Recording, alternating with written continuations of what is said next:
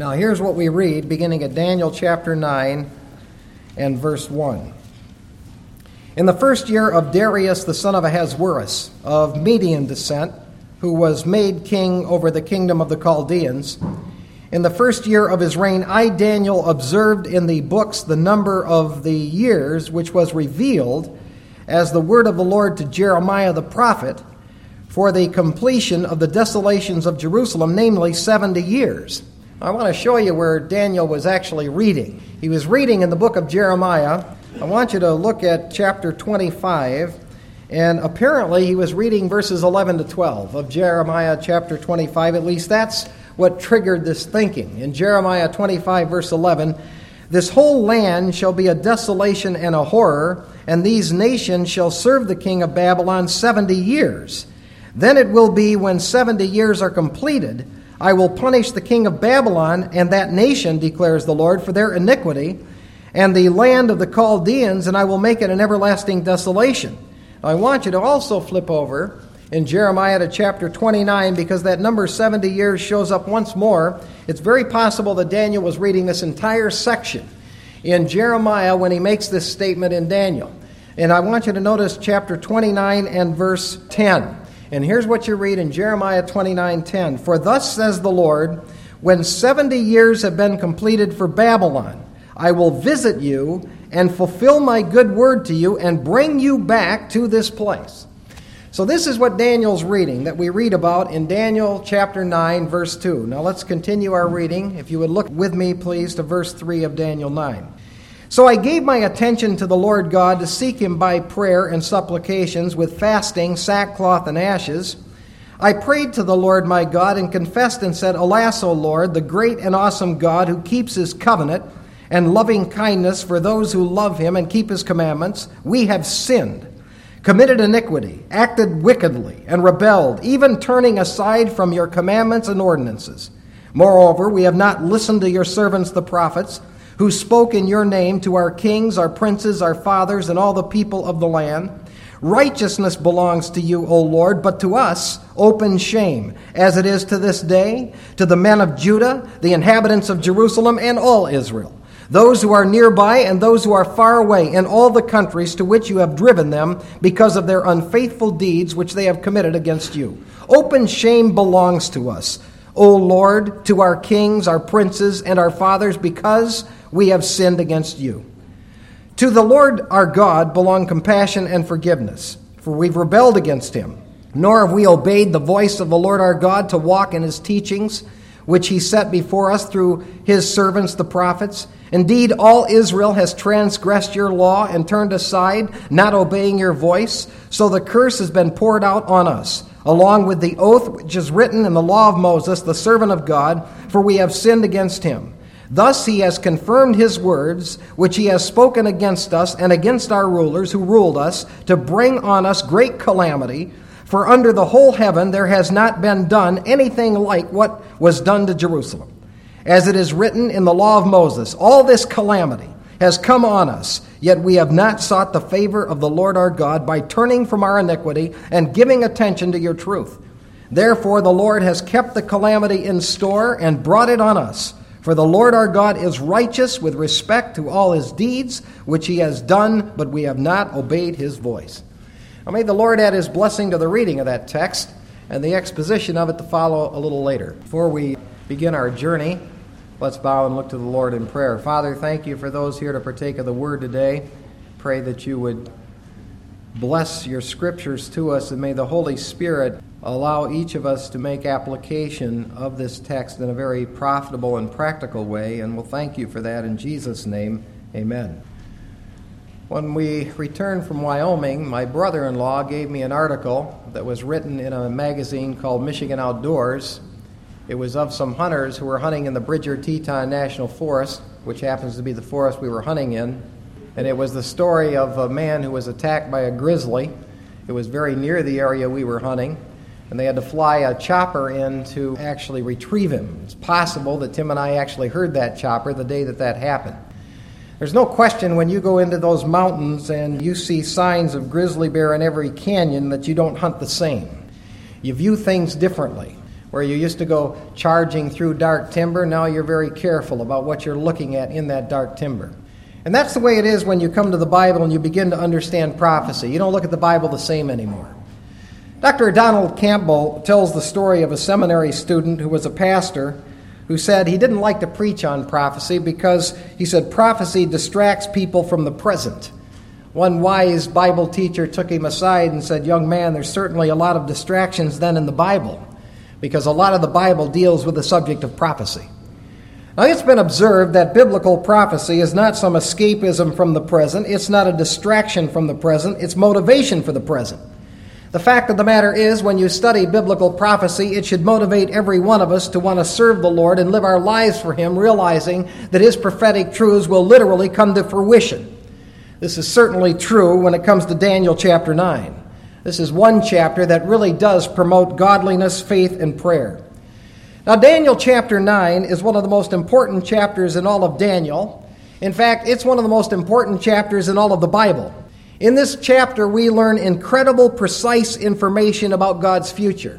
Daniel chapter 9 predicts with pinpoint accuracy the exact time that Jesus Christ would come on the earth and then be cut off, and then it predicts with pinpoint accuracy what will ultimately happen to the nation Israel. Philip R. Newell called Daniel 9 the greatest chapter in the book and one of the greatest chapters in all of the Bible. Another writer said Daniel 9 is the high point of the book of Daniel. It's in Daniel chapter 9 that we get information that is so detailed that it becomes the basis for us understanding the book of Revelation, which we will start studying here on Sunday night, October 30th, as we go through the book of Revelation. It was Dr. John Walvoord who called in his commentary on Daniel, Daniel, the key to prophetic revelation. So this chapter becomes the backbone of biblical prophecy. What this prophecy proves is that Israel will survive. One day she will have her land, she will have a righteous king, and she will have her kingdom. Now, the thing that launches us into this great prophetic truth is a remarkable prayer that Daniel makes right here. In fact, it was this prayer of Daniel that Judah's captivity would one day end that ultimately led to God fulfilling this remarkable prophecy. Now, I want you to think about Daniel for a moment because this man is a statesman, he's a politician, he's a businessman, but I want you to understand something. There's no position that he ever held that was more important than his position of prayer. The fact of the matter is, all throughout this book of Daniel, we discover that he was a man of prayer. No matter how high he achieved success in life, no matter the magnitude of the office that he held. He was a man who would bow down on his knees before God. It's said of great leaders that that's the way they are. They're men of prayer. It was said of Abraham Lincoln that he was a man, a great man of prayer. It's said that of our present president, that he's a great man of prayer. And there's a powerful lesson to be learned as we look at a text like this, and it is this a critical key to understanding the deep mysteries of God is humble prayer that acknowledges truth before God about ourselves and about Him. Now, that's what Daniel does. He simply bows down before God. He acknowledges truth about God, and he acknowledges truth about himself and about the nation Israel. Now, when we go down through this prayer, this is not just a now I lay me down to sleep prayer. This is not just an Our Father who art in heaven prayer that he's repeating by rote repetition. This prayer is something that is very important because this is the prayer that actually moved God to reveal one of the most famous prophetic passages in all of the Bible. Now, God is immutable in that he does not change, but God is not immobile in that he will move. And you can be sure of this it is prayer that can move God. Now, it's one thing to see heaven, and heaven is spectacular to see. When we were out in the mountains one night, I asked him, I said, Tim, come out and look at this. And he came out and he looked up at that sky and he saw those stars and those planets from that high elevation. It was spectacular. It displays the glory of God. It's something to see it. It's something to see the heavens. But it's another thing to move the heavens. It's another thing to actually bow your heart and mind in prayer and move God who controls the heaven. And there's absolutely no question that prayer can move God who moves the world. Daniel was more powerful on his knees than Darius was on his throne.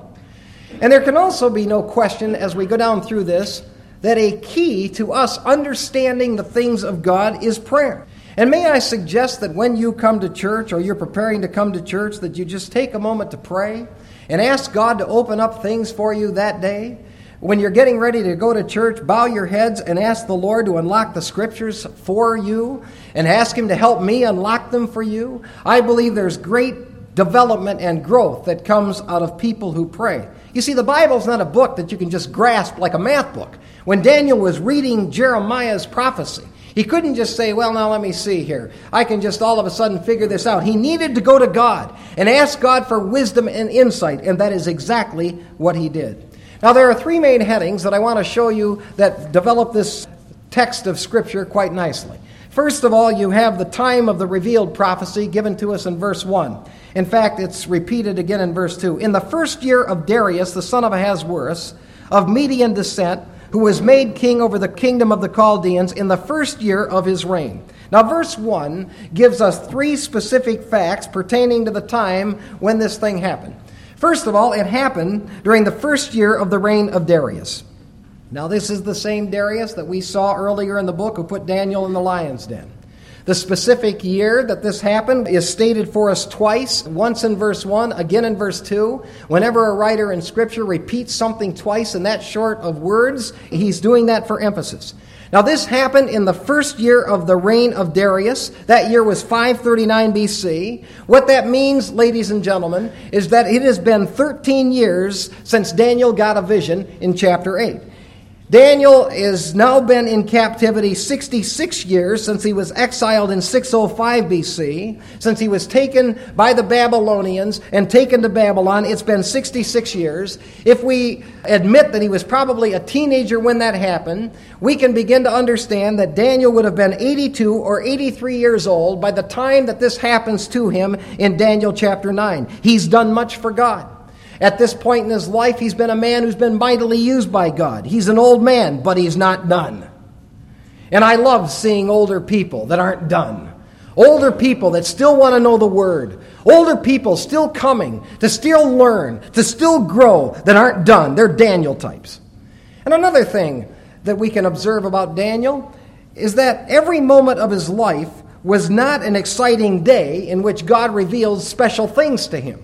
The fact of the matter is, there are gaps of time in Daniel's life. He gets a vision here, and then there's a gap of a few years, and he gets another vision. It wasn't like every day he was just getting special revelatory data from God, but every day of Daniel's life was one in which he was faithful to God. Every day of Daniel's life was one in which he prayed. Every day of Daniel's life was one in which he was in the scriptures.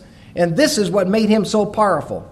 Perhaps you sense right now you're very close to the Lord, and it's a great time for you. Or perhaps you sense right now that God is not real near you. You stay faithful to the Lord in the process of whether He seems near or far. You stay a person of prayer and a person of the Word. That's the kind of person Daniel was. The second fact that's brought out is Darius was the son of Ahasuerus of Median descent. And what that immediately tells us is that this is a different Ahasuerus than the Xerxes, which shows up in the book of Esther, who would live and reign about a 100 years after these events. According to Dr. Robinson, he was the brother, this Ahasuerus was the brother of Cyrus, grandfather, and Daniel then is not working here for a godly guy. Daniel's not working here for an Israelite who loves the Lord. And I want you to know this, and this is something to observe. God can do great things with you in your world no matter who you're under. If you purpose to be faithful to the Lord, and faithful at your work, and you purpose to be one who prays, you can be mightily used of God no matter who's in leadership. And remember that when you go to your job this week. Pray for that boss of yours. Pray for those co-workers of yours. Even if they don't live their lives for the Lord, you can be used to greatly influence them. Daniel was. The third fact that's brought out is Darius had been made king over the Chaldeans, verse 1, who was made king. Now that is important because what that is in Hebrew is a hophal stem, that stem means that this is a passive verb, and what that means is Darius the Mede had nothing to do with the action of becoming king. He was appointed king. It was Cyrus who was the Persian who actually was in charge and appointed Darius king over the Chaldeans. Now, the Chaldeans were a tough bunch of people. The term Chaldean is used a couple of ways in the book of Daniel. It's referred to the wise men. They are referred to a group known as the Chaldeans, but it's also a term used to refer to a dominant race of people who were dominant during the Babylonian world. These were mountain people. They lived in mountainous areas. They were tough, rugged people. It's possible Cyrus said, well, that's a group for Darius to handle. And he put him in charge over this group. The thing that I want you to see, ladies and gentlemen, about Daniel is you do not need to be in a God honoring environment in order for you to be greatly used of the Lord, in order for you to understand the deep things of God. You can spiritually grow no matter where you're at. You can spiritually mature and develop no matter who's in charge, no matter where you are. Perhaps you're in a classroom with a teacher that mocks God. Perhaps you work for someone who is a God mocker. Perhaps you are working for people or you're surrounded by people who have no relationship with God whatsoever. That's Daniel's world. But what you find Daniel doing in that world is carefully studying the scriptures and praying to God. You can still grow if you take the same philosophy and the same action that he took. Now that brings us to the second heading. It was the study of Daniel which leads to the revealed prophecy, verse 2. In the first year of his reign, I, Daniel, observed in the books the number of the years which was revealed as the word of the Lord to Jeremiah. Now, Daniel was not just a man of prayer, he was a man of study. The occasion for the prayer is clearly stated in verse 2 Daniel was studying the books, he was studying the Bible. Daniel was carefully studying the scriptures. In fact, the noun books is articular in both the Hebrew text and in the Septuagint, which is the Greek translation of the Old Testament, meaning these are specific books that Daniel was studying. He was studying God's sacred books. Now, we know from Daniel chapter 1 that Daniel was a well read man. He studied a lot of books. There were a lot of things he read, there were a lot of things he learned about the Babylonian culture and world. However, the book that he was studying here. The book that he was particularly interested in was the study of God's Word. And he was carefully studying the Word of God, even under the auspices of a heathen power. Daniel was studying Scripture. And not only was he studying Scripture, we know specifically what he was studying. He was carefully studying the Old Testament book of Jeremiah. And he came across a number, a number which shows up at least twice in Jeremiah's writings, and it was that number 70 years. And as Daniel was studying the book of Jeremiah, thinking about this, he saw that it had been predicted by Jeremiah that Israel would be held captive for 70 years, and then God would permit Israel to come out of that captivity. He's reading that in the book of Jeremiah. Now he's thinking, well, we've been in captivity, let's see, 66 years. I was taken in captivity in 605 BC. It's 66 years later. Jeremiah predicts that this captivity is going to end in 70 years. And Daniel started thinking, you know, it's a possibility that this time is just about up. He's doing the math on this. He's thinking, well, we've been in captivity 66 years, and Jeremiah predicts it's going to be 70 years. Now, I want you to carefully notice something, ladies and gentlemen, that is so important to biblical prophecy. And that is, Daniel interpreted the prophetic scriptures literally. When Jeremiah said 70 years, Daniel took it to mean 70 literal years. Those who allegorize the Bible will never learn much about prophecy. They'll never see God do much of anything. When Revelation, for example, says that Israel will be in a kingdom one day for a thousand years, and that number is stressed several times in Revelation 20, you can be sure it will be a thousand years. When Paul predicts that the church will be caught up in the air to meet the Lord in the air, and that will end the church age and begin the tribulation, you can be certain that's exactly what's going to happen. The church is going to be raptured, caught up in the air. When Paul predicts that every believer will face a Bema seat judgment in which we will all stand before Jesus Christ to give an account of what we've done, you can be absolutely certain that is exactly what's going to happen. Because when God predicts something, it comes to fruition literally. When Daniel read 70 years and he realized that they're at year 66, that got him excited. And what he did in his excitement, is he prayed. He realized that he was alive at the very time that God was about to do something major. And what Daniel is about to do here is amazing because he's about to claim the promise of God and actually live to see it fulfilled. I am convinced, ladies and gentlemen, that there are times when reading the Word of God should drop us to our knees. The prophecy that Daniel's reading humbled him as you'll see in just a moment, he judged himself and he judged Israel. And that's what prophecy can do. It can humble you when you realize that these things are going to happen and we will face the Lord. There are times when we will be prompted to respond to the Word of God that we bow and pray. In fact, I think, ladies and gentlemen, one of the most profitable readings of Scripture is that which forces you to lay your Bible down and get down on your knees before the Lord. That was one of those times for Daniel. He was about to claim the promise of God. May I ask you a question? Have you ever done that? Have you ever prayed or been reading the Scripture and you've been led or moved to literally put the Bible down and fall down before the Lord? There was a person who was struggling one time with assurance. And the person was advised go to God and remind God of what He has said, that if you believe on Him, you have everlasting life. Tell Him how you feel that you're struggling and claim those things that God has said. Whoever believes on Him shall not perish, but have eternal life. By faith you're saved, not by works. He said, Remind God of this, it will strengthen you. I personally know of a prayer meeting in which a person was fervently praying and he wanted God's action on a particular matter and he'd somewhat forgotten the scripture that he was fuzzily quoting in the midst of the prayer and he stopped in the middle of his prayer. And he grabbed the word of God, he went back to prayer and he said, God, this is what you've said. This is what you've said in your word. And he read it precisely. I've personally known of prayer meetings which have resulted from reading the word, and a person was so personally moved that they literally dropped to their knees, so moved by the word. That's what Daniel does here. Daniel's so moved by figuring this out. 70 years, we're going to get out of captivity. This is year 66. He just falls down before God. Which brings us to the third heading the prayer of Daniel, which leads to the revealed prophecy. Now, all throughout the book of Daniel, we have seen this is a man of prayer. When he wanted to interpret a dream of Nebuchadnezzar, he prayed. This is a theme that shows up often in the book of Daniel. It shows up in chapter 2, chapter 6, chapter 7, chapter 8, and it shows up again here in chapter 9. Now, I want you to carefully notice that Daniel did not proudly and arrogantly name it and claim it. Daniel does not fall down before God and demand that God do this because the number is 70 and they're at year 66. He humbly goes before God in an attitude of tremendous humility and repentance. He's going to ask God to be gracious. He's not going to demand that God do anything. The fact of the matter is, God would be just if He eliminated everybody. Now, verse 3 gives us a look at the humble attitude Daniel had. So I gave my attention to the Lord God to seek Him by prayer and supplications with fasting, sackcloth, and ashes.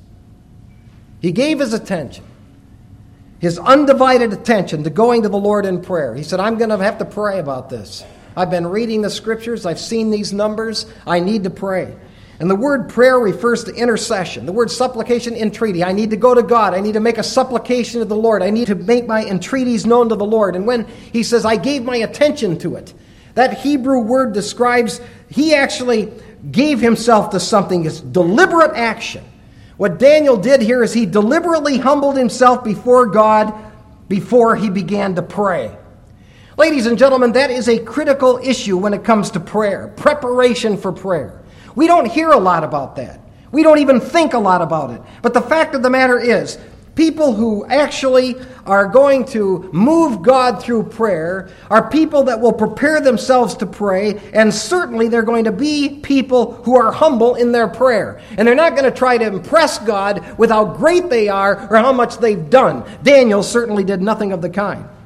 And there were two ways that Daniel humbled himself. First, physical humility of fasting. He decided, I need to really focus on God. I'm not even going to take time to eat. And secondly, with clothing humility by wearing sackcloth and ashes, which, according to Scripture, was a sign of tremendous humility and grief and repentance. Now, I want you to remember who this man is. This is Daniel, a prime minister. This is a man who's known in both the Babylonian and Persian world. This is a very important man, but he was never too important or too proud to humble himself before God. He was never too proud to wear sackcloth and ashes. Listen, have you ever bowed down before God on your knees and spent time in prayer? Oh, don't ask me to do that because of who I am and how successful I am in my world. Daniel was the most successful man in the world. The fact of the matter is, you see this man humbly before God. There's something reverent about bowing down on our knees before the Lord alone when you're in a closet. And if you've never done that, I would encourage you to do it.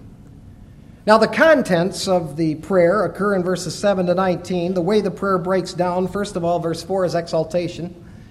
Verses 5 to 15 are confession verses, which we're going to look at today. Verses 16 to 19 are petition verses. What this means is only four verses ask God to do something, but 11 verses are involved in confessing how undeserving and how unworthy the people are to have God do anything. Now, ladies and gentlemen, this is a far cry from the religious frauds and shysters who demand that God do things because they're demanding it. For the most part, then, this prayer is a prayer of confession. There's nothing in this prayer that tries to build up man. There's nothing in this prayer that tries to build up Israel. Daniel sees things accurately and honestly.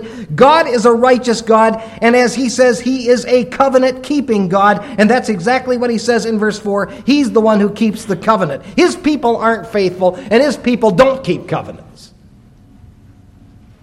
And that is why, ladies and gentlemen, I believe that God is going to give Israel her land. I want to show you a text that describes the boundaries of the land that Israel has been promised. One passage quickly. It's in Genesis, chapter 15. This is pretty specific.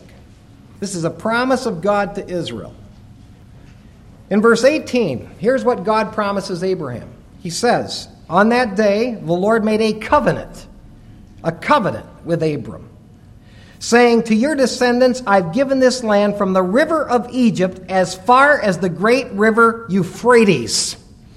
Now I want you to think of whatever river in Egypt, think of the Nile, and think of the Euphrates River, and I want you just to think about how much land Israel has today. She has never occupied a fraction of that, ever in her history.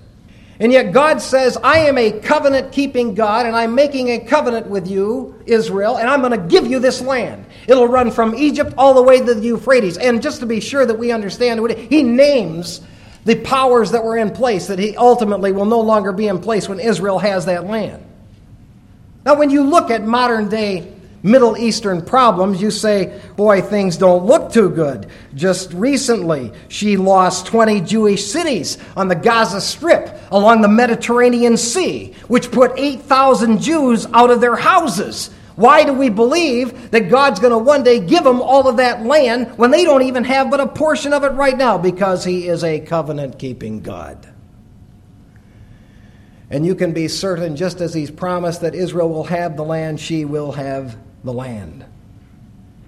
I also carefully want you to notice how Daniel addresses God in verse 4. There are three terms, three nouns that he uses for God. He calls him Lord, capital L, capital O, capital R, capital D. That's what Jehovah.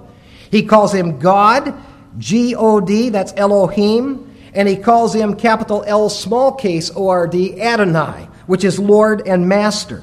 So you have in one verse the three main Old Testament nouns that God uses for himself Jehovah, Elohim, and Adonai. This is the only chapter in Daniel where he uses the name Jehovah, and in this one chapter he uses it seven times. He is bowing before God and everything God reveals himself to be. And there are ten acknowledgments that he makes about God in this prayer. First of all, the prayer acknowledges the greatness of God. Verse 4 I prayed to the Lord my God and confessed and said, Alas, O Lord, the great and awesome God. The emphasis of that Hebrew word awesome is that God is a God to be feared, He's a God to be reverenced. Like David said, the secret of the Lord belongs to those who fear Him. He's a God to be reverenced. Prayer that will move God is not prayer that elevates you and me, it's prayer that elevates God.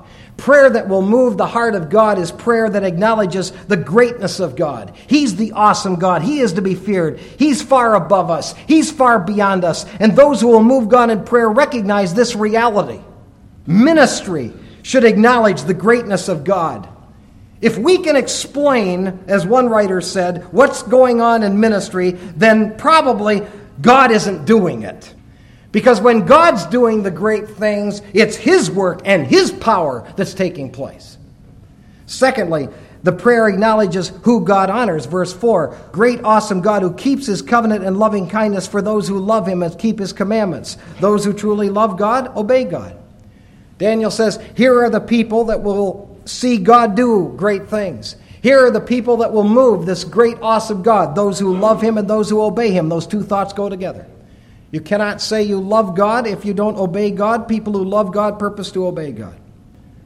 Now, the third acknowledgement is he acknowledges the sinfulness of Israel. I want you to notice verse 5. We have sinned, committed iniquity, acted wickedly, and rebelled, even turning aside from your commandments and ordinances. Daniel confesses this as if he was as guilty as everybody else. He says we, the pronoun verse 5. He says us in verse 8. Open shame belongs to us. He puts all in there in verse 11. Indeed, all Israel has transgressed. And he uses the pronoun we again down in verse 15 when he says that we have sinned and we have been wicked. He throws himself in the equation. Four times in these verses, he stresses the fact that everybody in Israel has sinned. And Dr. Leon Wood said he uses four different Hebrew verbs to stress the level of Israel's sin. He does not try to water this down. He uses four verbs in Hebrew that describes every kind of sin that Daniel knew about in his mind and in his vocabulary. Dr. Wood said those verbs teach that Israel was guilty of not only missing the mark, but they were committing iniquity, acting perversely, rebelling, defying authority. In every possible respect, Israel had grossly sinned against God, and Daniel is on his knees acknowledging that reality. And by the way, Daniel does not leave anything out here. This confession is very specific. When it comes time for God's people, I'm not talking about unsaved people. When it comes time for God's people to get right with God, they've got to be specific in confession. Specific. Before I'm about to go on a hunt, I have a list of things I go over, from groceries to equipment. And I carefully work through this list. Mary and I have done this for years, and we kind of know these things and we know what needs to go. I'm talking about food, you're talking about mantles for uh, lanterns, you're talking about gas that you may need, equipment that you may need. You have to work through everything because when you get in there, if you don't have this stuff, you can't run to the store. You're in serious trouble. You don't leave anything out on the list. And when we go to God and we want to move God, and we realize that we've sinned against God, you don't leave anything out of the list. No one's going to see God by praying generically. And no one's going to see God move who tries to dance around the sin reality. Pharisaical righteousness may impress other people, but it doesn't cut it when it comes to the Lord or move him to answer prayer. So when Daniel prays, Daniel does not leave anything out. And when we go to God and expect to move Him, don't leave anything out. The fourth acknowledgement is the prayer acknowledges the refusal to listen to God's men. Verse 6 Moreover, we've not listened to your servants, the prophets, who spoke in your name to our kings, our princes, our fathers, and all the people of our land. Israel would not listen to God's men. God sent him his special prophets and servants who preached the word. He sent him men, he sent Israel men who had special messages for Israel. She would not listen. In fact, Israel did this very thing to the prophet Daniel had been reading about Jeremiah. Jeremiah went to the nation and they locked him up. It is serious business to not listen to the word of God. And when the people of God gather together, they should come expectantly to hear the word of God. God's word is not a take it or leave it proposition. If it's rightly divided, it must be responded to. And this is what Israel was refusing to do. When you come to church to hear God's word, you're coming to hear God speak to you. That's the way you should think about it. That's the way you should believe, and that's the way it should be viewed. And if you come to hear the word of God and you say, ah, que sera, sera, no big deal, I heard it, so what? And you leave here and it doesn't make a difference, it doesn't affect you, you decide you're not going to respond to it, you're culpable. And that's what Daniel's saying Israel is culpable. She did not listen to the word of God. The fifth acknowledgement is the prayer acknowledges that God is righteous. Verse 7 righteousness belongs to you. In contrast to the unrighteous Israel, in contrast to unrighteous people, God was a righteous God. Even in his judgments, he's righteous. Fact of the matter is, he had every righteous right to allow Israel to be taken captive. He had every righteous right to allow those temple articles to be taken and to be stolen because his people were not demonstrating any form of righteousness. And if you right now find that in your world you're in a real mess, may I suggest the problem isn't with the righteousness of God. It's never with the righteousness of God. More than likely, the problem's with us. The sixth acknowledgement is the prayer acknowledging that God's people deserve open shame. Look what Daniel does. Verse 7, he says, To us belongs shame. And it's interesting because he says, because of their unfaithful deeds which they have committed against you, those unfaithful deeds. That's an interesting Hebrew word. It's a word that means, like in English, stealth. Things you try and hide. That's what a stealth plane does. It's like hidden. You don't even know it's there. You can't detect it. Unfaithful deeds, the Hebrew language describes sin moments when people think nobody saw it. It was hidden. Nobody has a record of it. And by putting shame after acknowledging God's righteousness, Daniel's clearly saying, You can't blame God for our problem. The problem is with us. Ladies and gentlemen, when we sin against God, we ought to be ashamed of ourselves. We deserve to be. In fact, that can be a good thing that can lead to repentance. If we've been unfaithful and our lives are a disaster, we ought to be ashamed of that. What we need to do is go to the Lord and call it straight. Be very specific and turn from it. Which brings us to the seventh acknowledgement. The prayer acknowledges that God is a forgiving and compassionate God. Look at verse 9. To the Lord our God belong compassion and forgiveness, for we've rebelled against him. Now, I want to point out something that doesn't show up in English, but the words forgiveness and compassion are both plural in Hebrew, which means forgiveness and compassion in fullness. In other words, full forgiveness and full compassion are found with God. Full pardon of sin is found with God. It belongs to the Lord, but one must face sin before they have it. God will grant full forgiveness to those who deal with sin. And no matter what the sin, as Matthew says, any sin can be forgiven if one is willing to face it. Look, if you're here today and you've sinned against God, you're in good company with the rest of us because all of us have done that. But you can still have wonderful relationship with Lord and find full forgiveness and find his compassion if you face the sin. Which brings us to the eighth acknowledgement. The prayer acknowledges that God's people have rebelled and not obeyed. Verses 9 and 10 is kind of a repetition.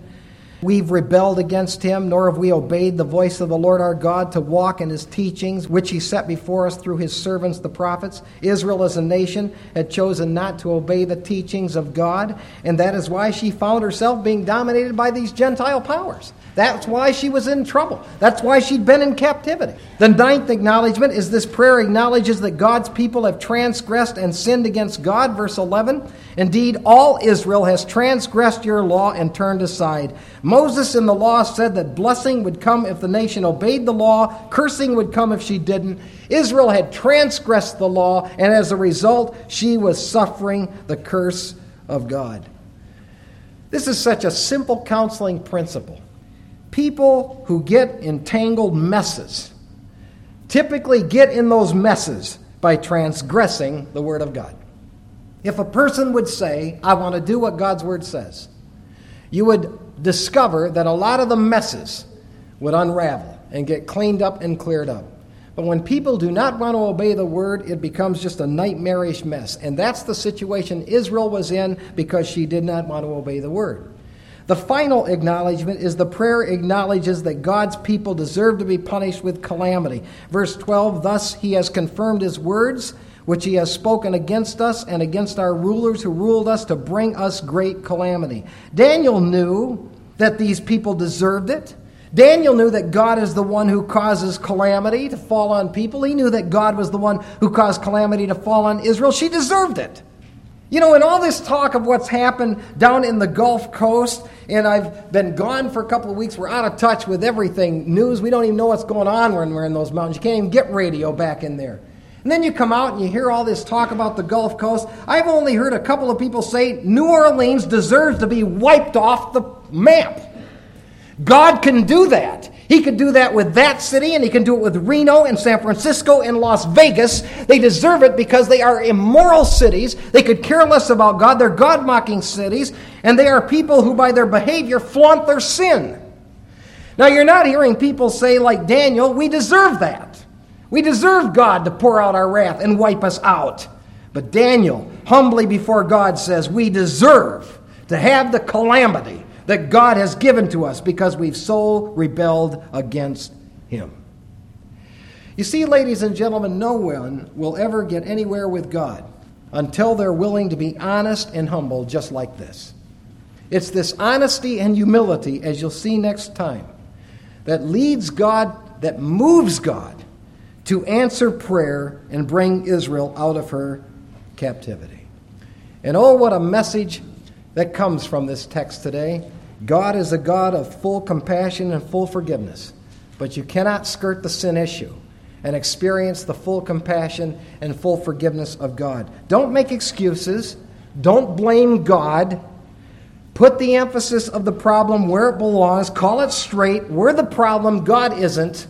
And you can experience the mercy of God. May we pray. If you're here today and you've never trusted Jesus Christ as Savior, listen. No matter what your sin, no matter what you've done, no matter how many times you've rebelled against Him, you can have the full forgiveness of God through Him. But you must be willing to acknowledge that you're a sinner before Him and that you cannot work out some deal with God. So, right now, in this personal moment, you pray something like this God, I'm a sinner. I admit it.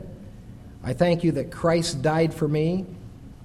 And right now, I believe on Him to be my Savior, inviting Him into my life. Father, we realize that Israel, as a nation who knew you, rebelled against you, just as we, as individuals who have known you, have rebelled against you. We're so grateful for the fact that you are a God of forgiveness and compassion. We pray that we would be honest, truthful people. When we fail, we pray that we'll be just like Daniel. Call it straight. Come right to you and call it straight. Thank you for your grace to us. Thank you for allowing us to have a relationship with you, the great and glorious, awesome God. In Jesus' name, amen.